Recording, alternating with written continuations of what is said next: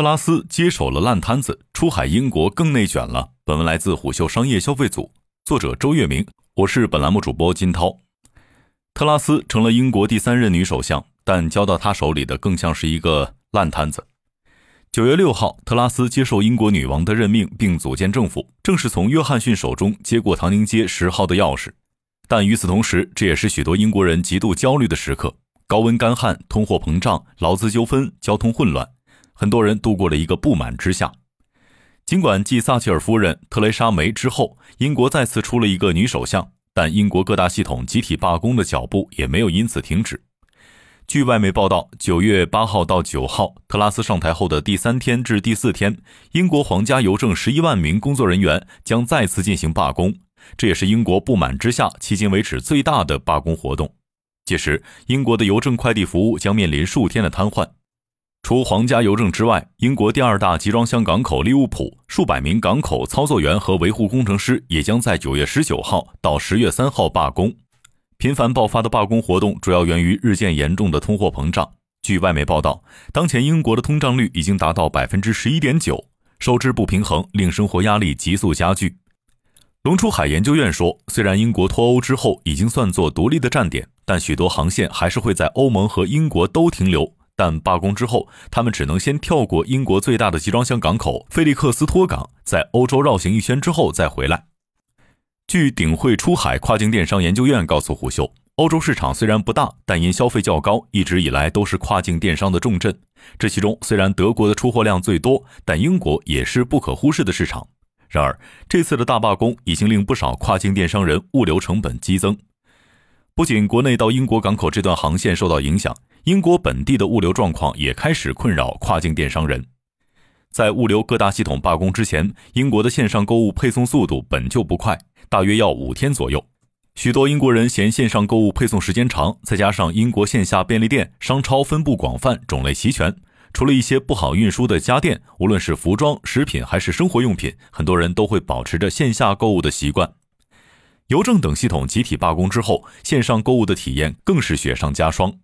此外，还有一些跨境卖家担心物流系统的员工加薪之后，成本终究会转移到卖家身上。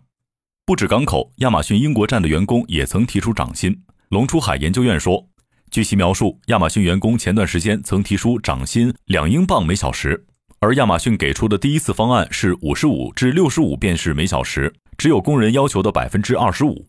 要知道，亚马逊是英国消费者最常用的电商平台之一。虽然短期内还没有将这一成本转移到亚马逊卖家身上，但很多卖家已经表示担心。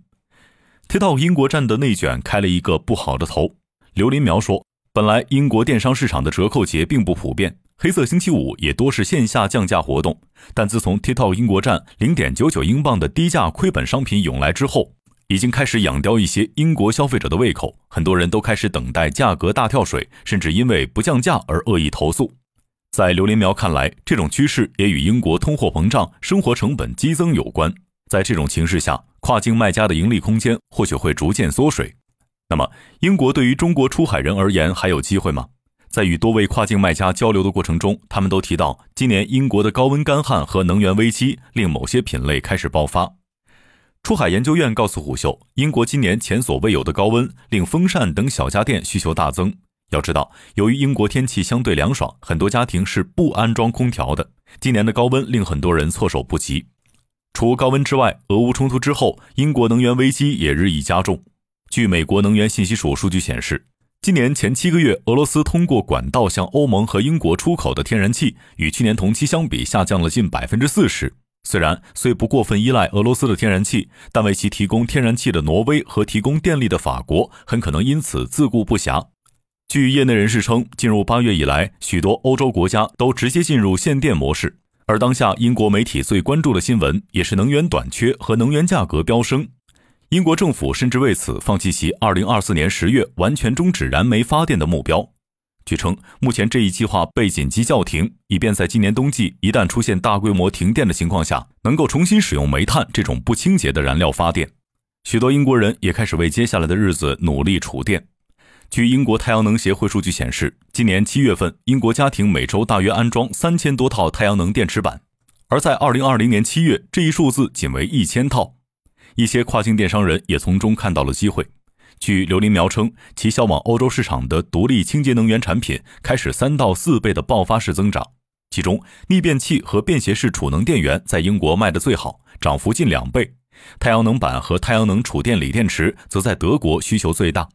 刘林苗说，此前受疫情的影响，其欧洲的外贸生意一度受到较大冲击，但现在其已经在谋划海外仓，准备大量备货。对刘林苗等跨境卖家来说，特拉斯的上台应该不会对这一品类造成太大的影响。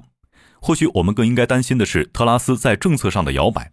熟悉英国市场的资深分析师王维奇说：“据他称，不少英国人认为特拉斯是条变色龙。加入保守党之前是一名自由民主党人，主张废除君主制；成为铁杆脱欧派之前，曾投票支持英国留在联盟。这些行为都让英国人很没有安全感。”民调也从某种程度上反映了英国人的态度。实际上，我们并不在乎谁上台，我们在乎的是能否重新塑造一个良好的英国市场。刘林苗说，在与多位跨境卖家交流时，这也代表了大部分人的心声。商业洞听是虎嗅推出的一档音频节目，精选虎嗅耐听的文章，分享有洞见的商业故事。我们下期见。